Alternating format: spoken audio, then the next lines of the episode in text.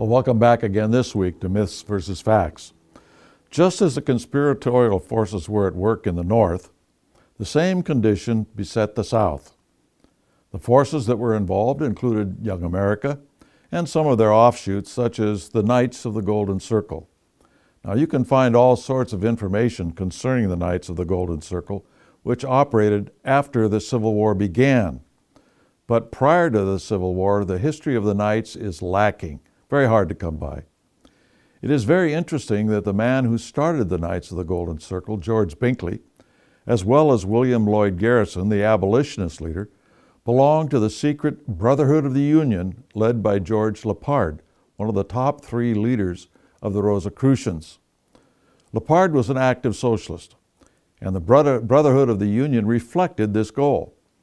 George Bickley had formed at least three circles of the Brotherhood of the Union before he started the Knights of the Golden Circle. Some histories say he did not, but he actually did. To have formed brotherhood circles under socialist leadership and suddenly switch to forming an entirely new organization, ostensibly opposed to the socialist agenda of the North, raises some interesting questions about Bickley's motivation. Keep in mind that the Knights of the Golden Circle and the Brotherhood of the Union were both secret societies. The Knights particularly had levels of degrees as other secret organizations, but it was not an organization where all were equal, and many prominent men in the South joined, some of them known to be involved in the Carbonari and Young America activities. In fact, John Wilkes Booth, the assassin of Lincoln, became a member of the Knights of the Golden Circle and recruited others into their ranks prior to the Civil War. The Knights proliferated too rapidly not to have been founded on an existing organization. An important clue is that the Knights had the same agenda as Young America relative to the expansion of the United States into Latin America. One can assume that there was an authority above George Bickley because he was removed as its leader. It's exceedingly rare for someone who starts a secret society to be removed from leadership when that society extends as widely as the Knights did.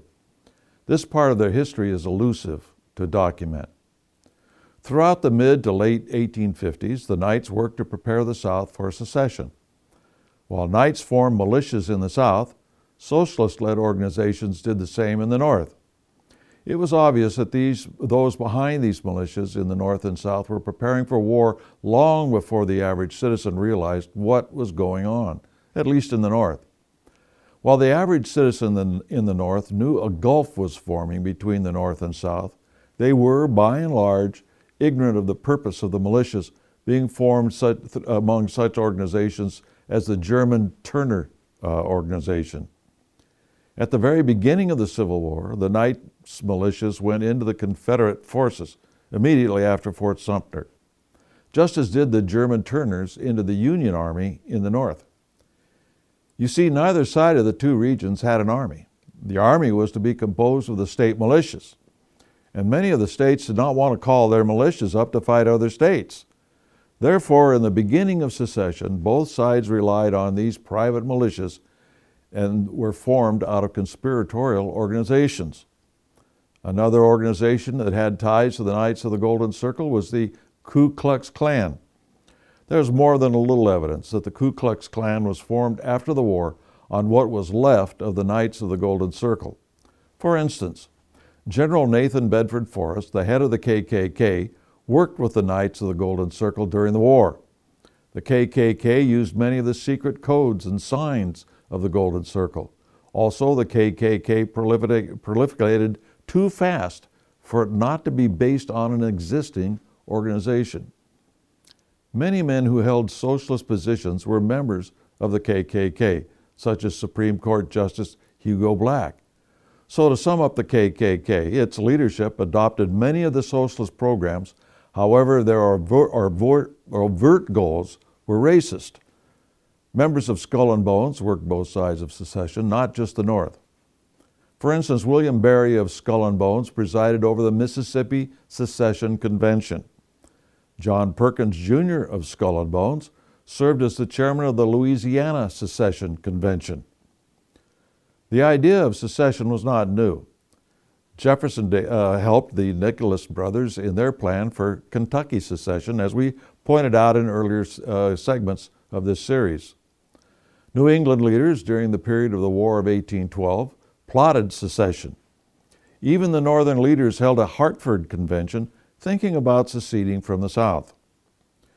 Young America leaders in the South held a secession convention in January of 1850. It didn't go very far. We told you about some of the agitation in the North, but not all of it, that created a reaction in the South. This reaction was put to use by Young America and the Knights of the Golden Circle members to support secession among the people of the South by 1860. By 1858, for instance, sentiment for secession accelerated both in the South and the North. Many people in the North encouraged Southern secession up to the day the South began to secede, then flip flopped and screamed foul and wanted to use the uh, force to keep them in the Union. Reaching out to one's arch enemy to dissolve the Union in the name of slavery would not uh, seem to be what the uh, abolitionists would do. By so doing, if successful, they would have dissolved the Union, but slavery would have kept going. If the abolition of slavery was the goal, then why reach out in this manner when the end result would not have been the elimination of slavery, but the dissolution of the United States? Logically, the goal had to be secession to get the war going.